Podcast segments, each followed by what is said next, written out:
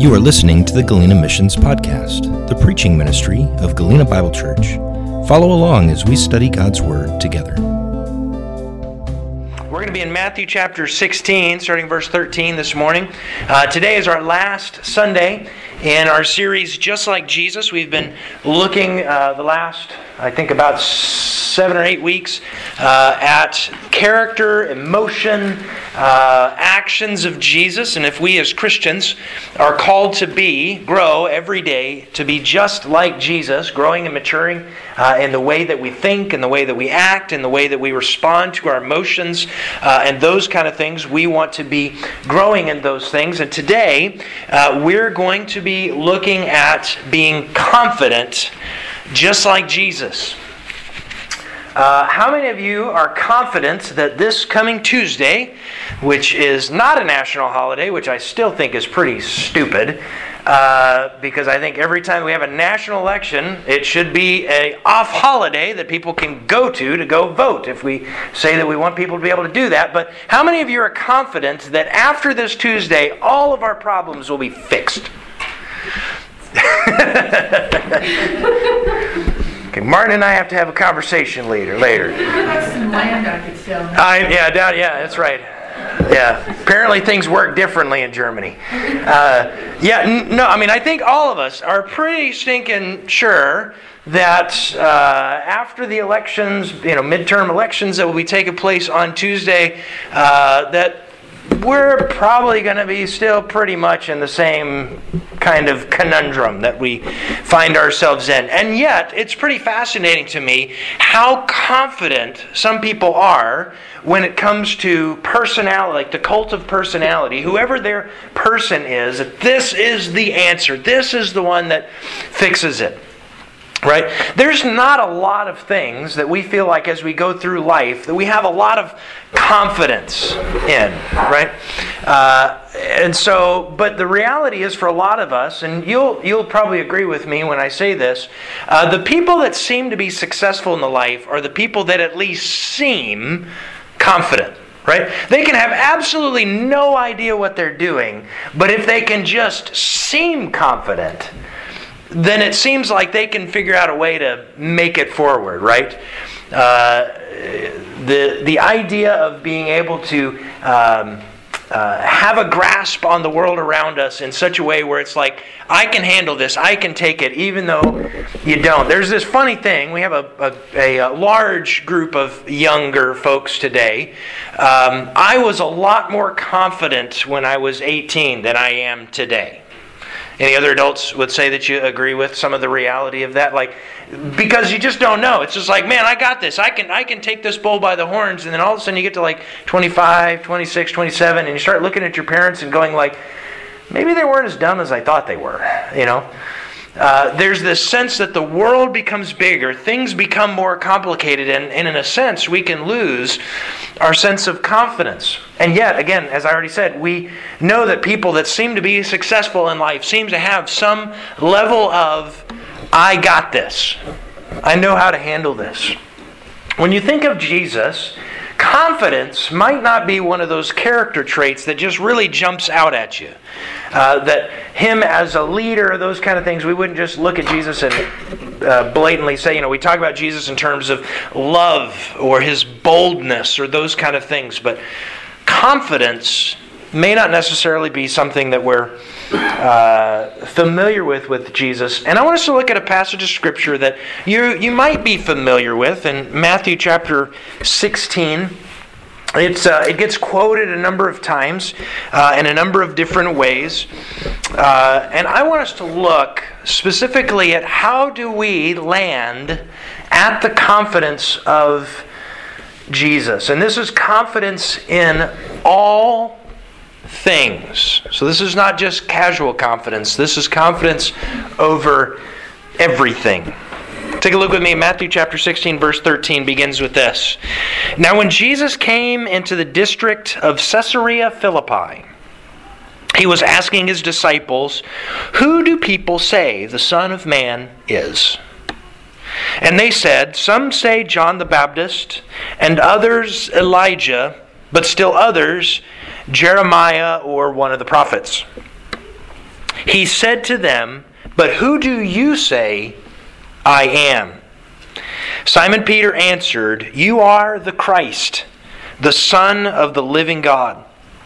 And Jesus said to him, Blessed are you, Simon Barjona, son of Jonah, because flesh and blood did not reveal this to you, but my Father who is in heaven.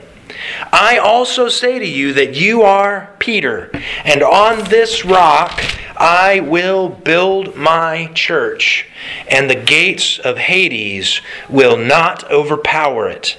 I will give you the keys of the kingdom of heaven, and whatever you bind on earth shall have been bound in heaven. And whatever you loose on earth shall have been loosed in heaven. Then he warned the disciples that they should tell no one that he was the Christ. This is the word of the Lord. Of course, this is a familiar passage of Scripture in a number of different ways. This is that gets quoted a lot of times when bad things happen, and we say, you know, like lines like the, uh, uh, you know, the kingdom of God's coming, and the gates of hell will not prevail against it. Right? Um, or this key question of who do you say that I am? Jesus expresses a level of confidence that is in this that is pretty hard um, to overstate. Jesus says in the midst of this, I will build my church, and hell itself isn't going to win against me. Uh, and the reality of the confidence of Jesus in the midst of a crazy world is something that we can rest in. But if we're honest, it sometimes feels like uh, we don't know if that's going to be able to happen. I think it's one of the reasons why there is so much political turmoil within the Western uh, Christian world over this sense of like, we need to accomplish the kingdom of God, and so we have to use power to be able to accomplish it. And when Jesus taught on this reality of his confidence that regardless of what man does, if hell itself musters all of its forces to come against the, the, the kingdom of God and the church of Christ, it would not win. That's a pretty heavy level of confidence. But all confidence begins with a level of conjecture level of conjecture. We see this at the first thing that he says. When he says, When Jesus came to the district of Caesarea uh, Philippi, he asked his disciples a conjecture question Who do people say that I am? Who do people say that I am? At this time, Caesarea Philippi is in northern Israel. This is part of the, the walkabout that Jesus did with his disciples that went the furthest north into uh, Tyre and Sidon and into Caesarea Philippi. And Caesarea Philippi of Jesus' ministry was the most pagan place that Jesus went in his entire ministry. Uh, the, the names for it, Caesarea Philippi, uh, it comes from uh, Herod Philip, uh, who was one of the one of the Herods. He established this place. He gave it a name as a place of worship for Caesar, so thus to distinguish it from other places of Philippi, like where we get the the uh, letter to the church in uh, the Philippians. This is not that place. Uh, and so he names it Caesarea Philippi, which is a renaming of what it was before that. It was called Pania. Uh, when the Greeks were in charge of this area, and its significance as a place was it was the place of the cult of Pan. Any of you guys remember your Greek mythology? Anybody remembering that? Who was Pan, Kara? Huh? He was a, he was a satyr. He lived. He was uh, one of the gods that was raised by the satyrs. Does anybody know what Pan was the god of? He was the god of the world, is what he was known as. Uh, and in some Greek uh, ideas, when you say something like, um, uh, we use the word panoramic view, what are we what are we describing? the all right? That's what to pan to pan out is to get a bigger picture. And there were some within the Greek world that believed that Pan was the god of all the gods. He was over all of the things, even uh, aside from Jupiter or Zeus or any of the other kind of ideology. And the cult of Pan existed as its hub in the place of Caesarea Philippi. It's a pretty striking place if you look it up on a map, uh, as it was. It sat, the city of Caesarea Philippi, sat at the base of a sheer rock mountain, snow covered Hermon. That uh, was snow covered year round, and then there was this sheer cliff that came down, and Caesarea Philippi existed at the base of it. And the reason that it existed at the base of it was there was a a cave system that was there that had natural water springs that would come out. And the people that came there to worship at these at the cult of Pan, the temples that were there, they believed that that cave system was a direct way to the underworld. It was the opening to Hades.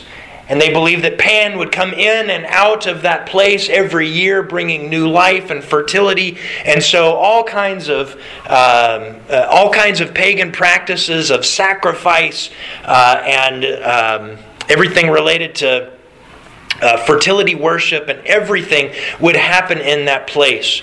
Uh, it was in Jesus' day would have been considered like the red district the most pagan place within the context of there. And so the disciples had to have been pretty shocked when Jesus said, We're going to pass through the area of Caesarea Philippi. And let alone that, while we're there, we're going to, I'm going to ask you some particular questions. And this is a turning point uh, in the story of Matthew um, that leads us all the way to the cross from this point. Something dramatic happens, and Jesus asks them a question of conjecture. He says, as they're standing in the, the shadow of this pagan place, he says, Who do people say that I am? And the disciples, they began to relate probably what they had heard other people conjecturing about Jesus. You know, who is this guy? What is he like? The first example that he says is some say John the Baptist. And that was significant because in the timeline of this, John is dead. John was beheaded by Herod uh, because uh, John said, You can't live in sexual immorality and be God's king. And they didn't want anything to do with that. You know the whole story of that.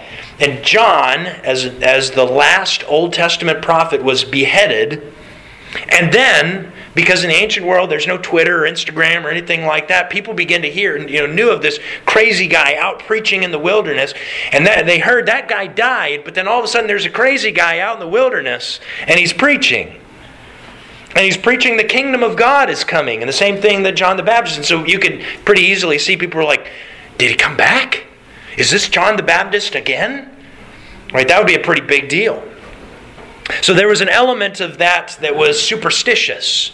People were looking at Jesus from a superstitious kind of a perspective. Others, it says, uh, and others claim you are Elijah. Does anybody know within Jewish culture what's significant about Elijah? It has to do with Passover. Anybody know? When you set up your Passover meal, you always set a, a spare table seat for Elijah to come. Because Elijah would be the precursor of the Messiah. The, Elijah would be the one that does come and proclaim, makes ready the way of the coming Messiah. And so, there were some people that were looking at Jesus and they were saying, maybe he's Elijah. Maybe he's the one that makes the way for the Messiah to be able to come. And so, these were, uh, they weren't being superstitious. They were trying to be theological. They were trying to be spiritual in the way that they were approaching this. And then he says, still others claimed Jeremiah. It's kind of an obscure minor prophet of the Old Testament. And this probably is a conjecture around the nature of their going. Well, maybe this is Jeremiah come back because Jeremiah was kind of the downer prophet. Jeremiah was the one that wrote Lamentations, lament It was not positive. And Jesus, very often, when he spoke of the nation of Israel, it was not in great terms. It was not in terms that made everybody like, this guy thinks we're awesome, amazing. He would weep over them and say, Oh, that you would repent and come back, and God cries over you, and there's this sense of that. Maybe it's one of those, and people were speculating about who this Jesus was. The reaction sometimes is super is uh, uh, superstitious. Sometimes the reaction is theological, and sometimes it's emotional. But at that point in time, it was all conjecture. When it comes to Jesus, all of us begin at a place of conjecture. If you grew up in a Christian family, your conjecture might be something like, well, I guess Jesus is important because mom and dad think he's important. Or if grandma thinks he's important or the, the this Christian teacher thinks he's important, and so maybe must be you know kind of important. And then as you grow, you may be wrestling with those things and like, well, but it's so old and we're so new and we know stuff now that we didn't know back then, and it's all this conjecture about who the person and work of Jesus is, and it stays out here. And this is what Jesus begins with this in the sense of confidence, as he says, "Listen, I know there's a lot of people that are holding the idea of who I am out here loosely." But he goes from conjecture to confrontation. He doesn't leave it out there just like, huh, okay, that's interesting, let's keep walking. He says, But who do you say that I am? Tozer, uh, one of the great theologians of the 20th century, wrote this. Um, he said, The most important thing we think, or about us, the most important thing about us is what we think about who God is. The most important thing about us is what we think about who God is. Jesus didn't leave it out in the speculation side. He confronted the disciples. Now, these are, remember, the people that have been walking with him for up to this point years now. They've seen him do miracles. They've heard him teach. They, they, have done all of these kind of things. And so they've also heard the same speculation that everybody else has had. And up until this point, there has been no revelation of Jesus to them saying, I am the Christ. I am the Messiah. I'm the suffering servant of Isaiah 53. Uh, I'm the seed of Eve that will crush the head of the serpent in Genesis chapter 4. All of that lineage, I'm He. None of that has been expressly said. And so Jesus confronts them and says, Who do you say that I am? And Simon Peter, the spokesman of the disciples, steps up and he has what has been known as the Great Confession. You are the Christ, the Son of the living God. There is no mistaking expressly what Peter is saying. And he's making huge theological statements that have uh, really not a whole lot of theological precedent within the main belief system of the Jewish people. They knew a Messiah was coming. They thought that Messiah was going to be coming in power in power in such a way as to overthrow Romans and, and break off, bring justice to the, the world, all of those kind of things. And the idea that that was actually going to be the Son of God, and that there would be this divine link between that just wasn't there. And yet, he knows that, and he says that, and he says it with great force, with great gusto, with a sense of great confidence. And what I find so fascinating about that is if if Peter died right then, like he made that statement and died, we'd all think like, man, he got it. He was so confident in it. But Peter doesn't die right after this, right? There's a lot of other things that happen in Peter's life after this, right? Like the whole night of the crucifixion when some little teenage girl is sitting over by the fire and she says, Hey, weren't you with that Jesus guy? And Peter's response is, Do you mean the Christ, the Son of the living God? No, he says, I don't know what you're talking about. three different times. And the last time, his inner sailor comes out and he curses at her and he says, What are you talking about? I don't know this guy. Or what about later on when Paul had to rebuke him because he was more concerned about what other Jewish people thought of him than other Christians thought of him?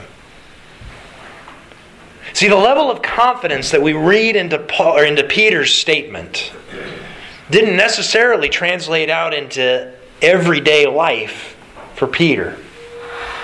Do you ever feel like, you know, you wake up in the morning and you're like, all right, I'm a Christian, I'm going to follow Jesus, and then the day happens. And it's like, man alive, this is kind of hard. It's kind of hard to, to do the things that God is asking me to do. It's, it's kind of hard to, uh, to say the kind of things that God wants me to say. It's kind of hard for me to not do the things that my flesh really wants to do, that I'm feeling pressure to do. It's kind of hard for me not to walk in this pattern of life that if the world were looking at me, they would see no Jesus in. We're in good company with that. You are the Christ, the Son of the living God, what has been known as the Great Confession. It is succinct, it is real, it is hopeful, and it is true. He is the Messiah, the anointed one, the long expected Savior of the world. And He is the Son of the living God. And Jesus' response to his confession was one of great congratulations. He says, Blessed are you, Simon, son of Jonah? Because flesh and blood did not reveal this to you. Every time when you read the word blessed in the, in the New Testament, the Greek word that's used there describes a sense of somebody who ought to be congratulated. You know, when we talk about the Beatitudes, blessed are the poor in spirit, blessed are the peacemaker. You can translate it happy. Happy is the peacemaker, happy is that, but it's it's somebody that something has happened in their life that if people heard about it, they'd come up and pat them on the shoulder and say, Congratulations, this is so incredible. I'm so happy for you. I'm so great that this happened. And he says, Blessed are you, Simon, son of Jonah, because flesh and blood didn't reveal Nobody told you this. But God revealed it to you. See, the kind of confidence that we have that is marked by Jesus is not a kind of confidence that we muster of our own strength. It's not that we have confidence because we are now educated enough we're now, uh, you know, we have an intellectual quotient, an IQ that's now high enough to be able to grasp these concepts. Or that we have an EQ, an emotional quotient that is able to wrap itself around and understand these kind of principles. See, there's nobody that gets into heaven and gets to boast in the fact that I figured it out. I understood this. I, I was at the right place at the right time. I dug in. I figured this out. Go me. He says, No, no, no. The reason that we can be blessed and the reason that we can have confidence is not because flesh and blood reveals the truth of God to us, but because God Himself reveals it to us. It is the sense of knowing that is supernatural. To become a Christian is not by proxy. And it's not by the will of man. It's not by the skill of a preacher or anybody else. It is that God does something to open their eyes. All of us have known people that we've, we've seen them wrestling with something, and we come to them and we tell them truth. And we get really frustrated because it's very obvious they can't see it. Am I the only person that's ever had that kind of conversation with somebody? They're just, they're just, they don't, they're, it's literally like they're, there's spiritual scales over their eyes and they just can't see hope. They can't see truth. They can't see a way forward. They're just like, this is what is and this is all it is. And we plead and we try and we, we try to articulate differently to open the truth of this uh, goodness of God and His plan, and it's simply not there. This is why Jesus says to Peter, You're blessed because flesh and blood did not reveal this to you, but my Father did, who's in heaven. And then he has a play on words, and this play on words has caused a lot of trouble in Christianity over the last 2,000 years.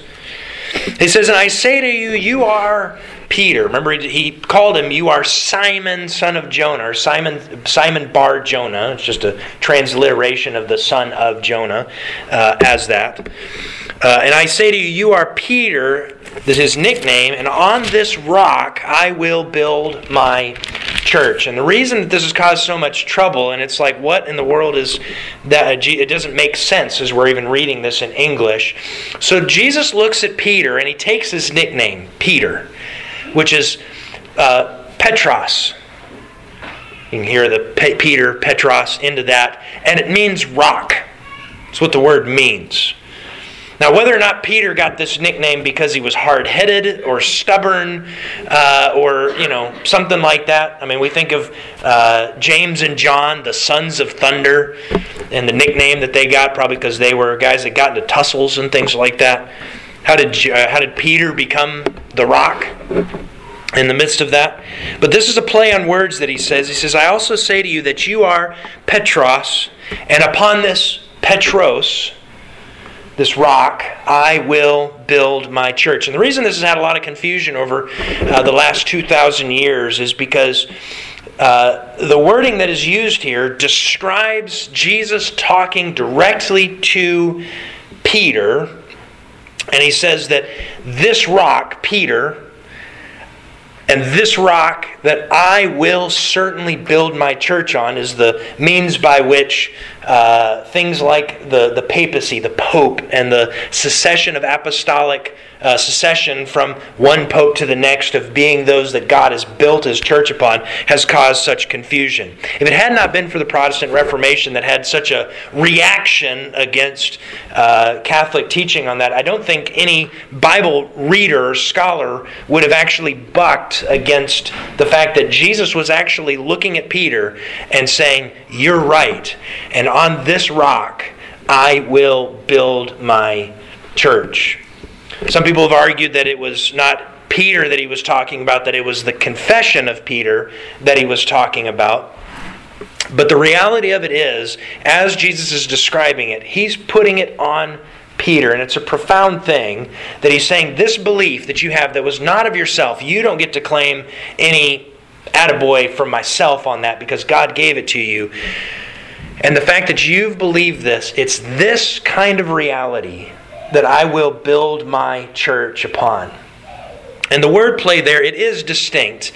Petros uh, is the, the word that describes a rock. Petros is the word that describes a foundational rock, a bedrock, a solid one.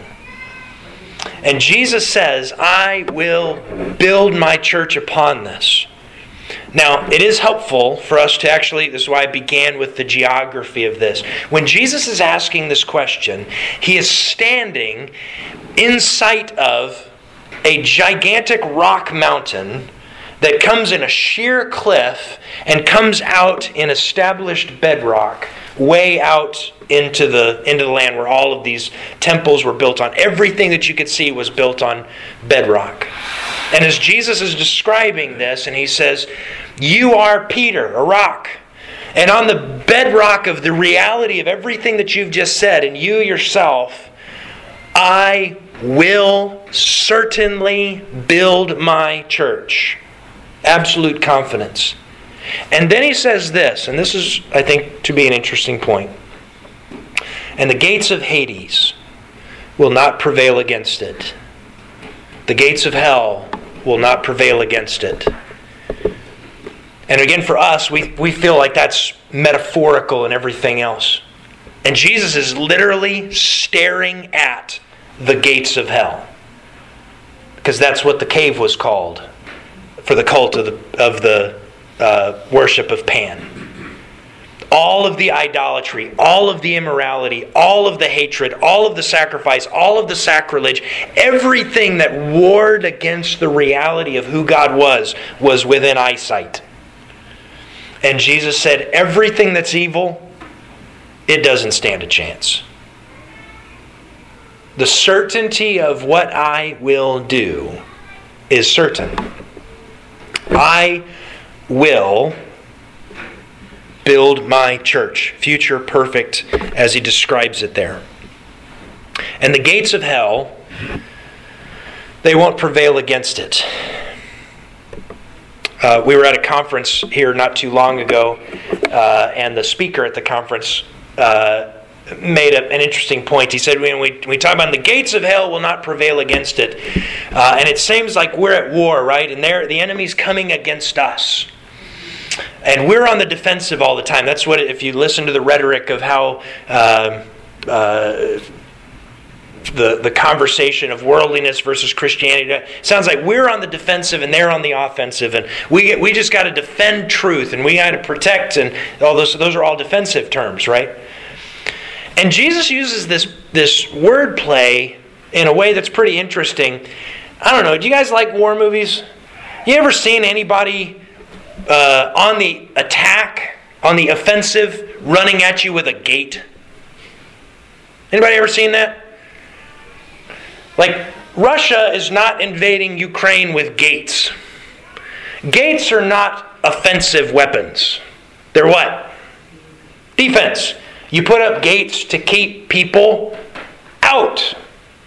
You don't want people in if you put up a gate. And yet, Jesus says the gates of hell will not prevail, which is an offensive term against us. They won't win. Jesus is describing a reality for his disciples. He says, Listen, you're not on the defensive. As a Christian, you live on the offensive.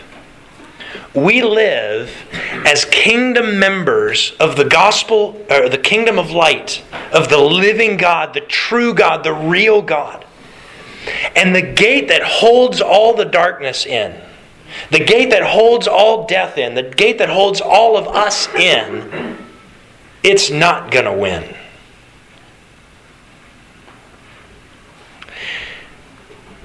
The gates of hell, they don't stand a chance against this hope of the gospel, this confession that He is the Messiah, the one that we can build our lives in, root our lives into.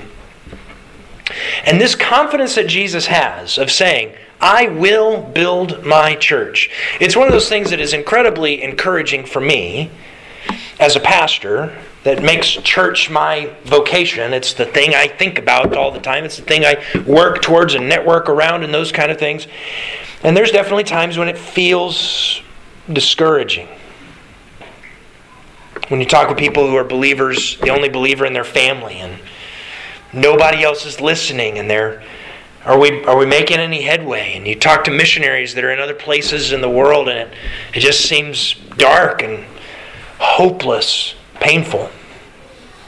They don't feel like they're making any traction in the midst of all of it. And yet the promise of Jesus is I will build my church and all evil can't stand it. They can't stop it, they can't hold it back.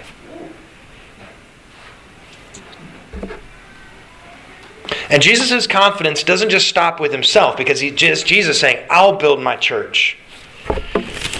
But his confidence is shared to us. He says, I will give you the keys of the kingdom of heaven.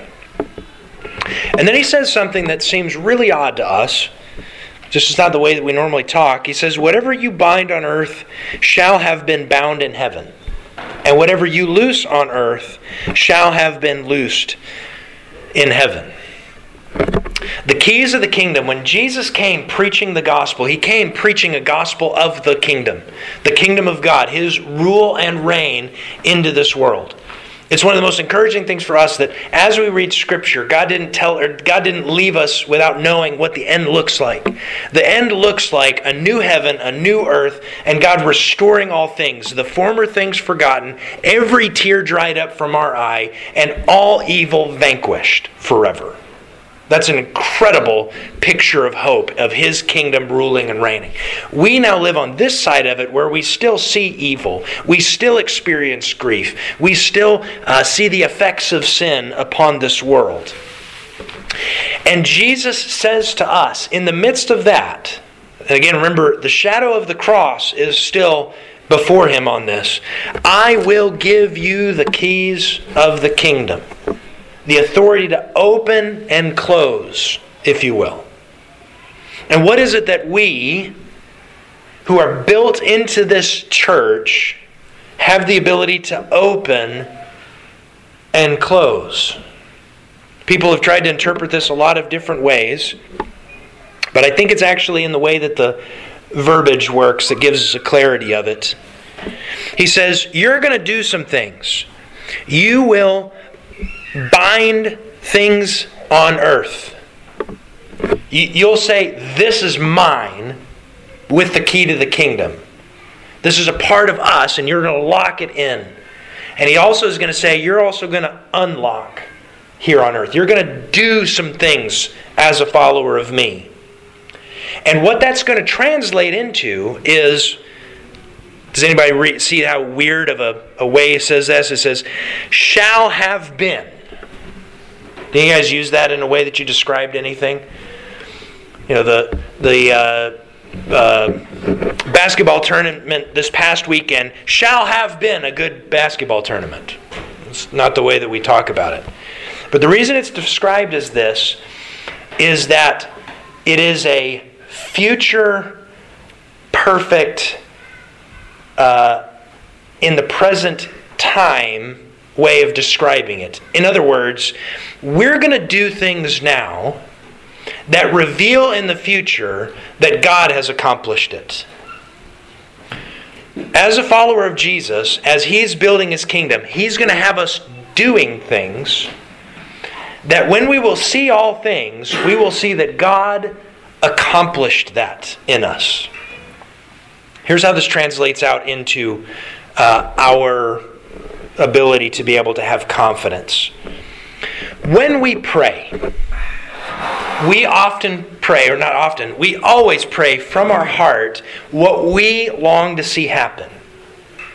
And the reality is, sometimes what happens after we pray isn't what we prayed for. Right? I had the privilege this past week of spending a bunch of time with a guy named Tim Batt. Tim and Haley were in served uh, on a short vision trip back in Galena about 10 years ago when they were at Moody Aviation. And they were exploring ministry and that kind of thing. And Haley is a, is a pilot, Tim is a, is a mechanic, uh, and they uh, about five years ago felt God leading them to move to McGrath and serve there. So they do youth ministry and run a, a Bible camp in the summer. And they uh, Tim's an elder at the church, and Haley flies all the mission stuff that's there. And so the gatherings that we've had, Haley's done the flying for that. Uh, and about this time last year, Tim started to notice weakness in his left side he started realizing he's just got a limp that was going on, and that limp very, very rapidly deteriorated to where there was just no muscle strength at all in his in his left side, and it began to radiate down into his arm. And a, a rapid battery of tests revealed a very aggressive form of ALS, which had taken his mom and taken his grandparents. He has a genetic form of it. It's very rapid onset uh, when I last saw him was in um, end of February last year, and he was walking with a cane. Not very long after that, he was relegated to a, a wheelchair. And by the grace of God and the advancement of uh, medicine, they found a, a, a, medicine that he was allowed to be on trial of, to be uh, experimental on, and it seems to have very greatly reduced the deterioration of his nervous system. allowing him to not get worse. He's not going to get better, but he's not, at the present moment, deteriorating as rapidly. And so, as we helped him there, uh, as we were at that prayer meeting, we ended up staying at a bed and breakfast that all of the bedrooms were upstairs. And so I got to put Tim on my back and carry him up and down the stairs to be able to do those kind of things. And we gathered around him and we prayed, and we prayed as all of us would in the reality of this God, you are the great physician. You can heal. And we pray with hope and we pray with fervor. And we can even look at this and say, God, I'm praying that you would loose this upon him that he would be freed of it.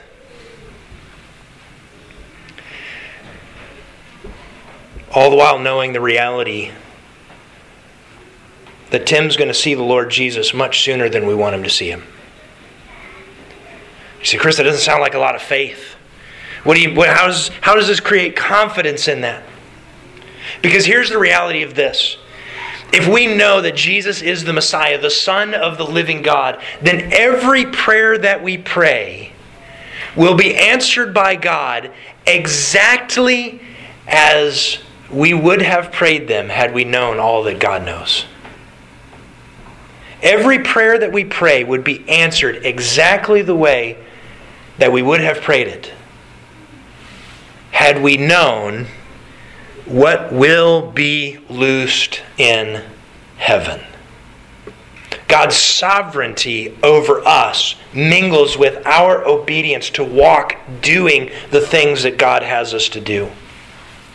And the reality of this for us is that this coming week, when uh, if you're you know over the age of 18 and you go to the voting booth and you cast your vote with a hope that maybe this might change something, the reality of it is God's sovereign over all of the idiots, which is great news because I'm in that mix. And so I can know that as I step into conversations with people who, because of how elections have been going, want nothing to do with Jesus, I can step into those under the confidence of who Jesus is and his kingdom and his rule and his reign and his sufficiency. And I can say with confidence, he's still good. You need to know him. And if I can convince you, if I can if I can show you, if I can encourage you, here he is. He's so so good. it, it is because of this confidence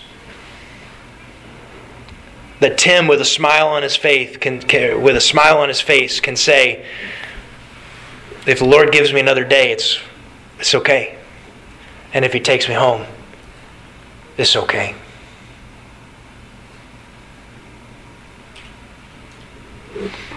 The confidence of God, the confidence of Jesus, is not built around circumstances. It's not, it's not built around power. Jesus makes this statement as pagan worship is happening within earshot. And he says, All of this, all of this, it's not going to stand a chance. We've challenged ourselves pretty heavily through this study to look at aspects of Jesus that were contradictory to us. We don't get angry about things like Jesus gets angry about things. We don't get filled with joy the way that Jesus gets filled with joy. We don't experience grief over the same kind of things that Jesus experienced grief over. And we definitely don't have the confidence that Jesus has. Rest easy. Neither did Peter. Neither did John, John. Neither did James. Neither did, neither did Paul. But all of them just looked to Jesus and said, I trust you. I trust you. And they put one foot spiritually in front of the other and did what God asked them to do, failing, faltering, making missteps. And God has accomplished everything. that he sought to do.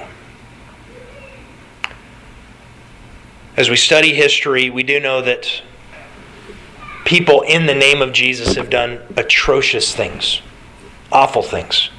We can't deny that as a reality. But one thing else that we cannot deny is that for the last 2,000 years, Jesus has been building his church. And he's been building it so efficiently that there's going to come a day, the promise of Scripture is that one day we will stand with a company of the church around his throne, and it'll be a crowd that is so big nobody can count it. From every tribe, from every tongue, from every nation, from every people, from every corner of the globe. And in their heart language, will declare the same thing You are the Christ, the Son of the living God. If that doesn't give you confidence to be a follower of Jesus, I got nothing else for you. There's no greater hope that we have that He has accomplished everything that He said He would do. And He'll use our meager efforts as we bind and loose on earth to prove God's sovereignty to accomplish all that He intends to do. Let's pray. God, thank you so much for your word. Thank you that it is true and right and real. God, we need confidence. Not confidence in political parties, not confidence in this church as a as an institution, not confidence in our identity and our gender and our education and our marital status and our age, anything else that we could find confidence in. But confidence in you, Jesus, in your kingdom, that you will build your church and your church will last for eternity. So, God, I pray for boldness for us to be able to proclaim this hope of Jesus to a world that desperately is literally dying to hear it. And we pray that you would give ears to hear and eyes to see of those that, as of this moment, can't and won't. Help us to take up this mantle that what we bind on earth will be have been bound in heaven, and what we loose on earth will have been loosed in heaven. And let us rest in the fact that you are our Messiah, our Savior, the one that has given your life to reconcile us to God. And everything that's evil, it doesn't stand a chance to push that back. We thank you for the victory that is found in Jesus, and we love you. It's your name that we pray. Amen. Thank you for joining us. We hope you've been blessed by the hearing of God's Word. Feel free to connect with us at www.galenabiblechurchak.com and subscribe to this podcast at iTunes or at galenamissions.podbean.com.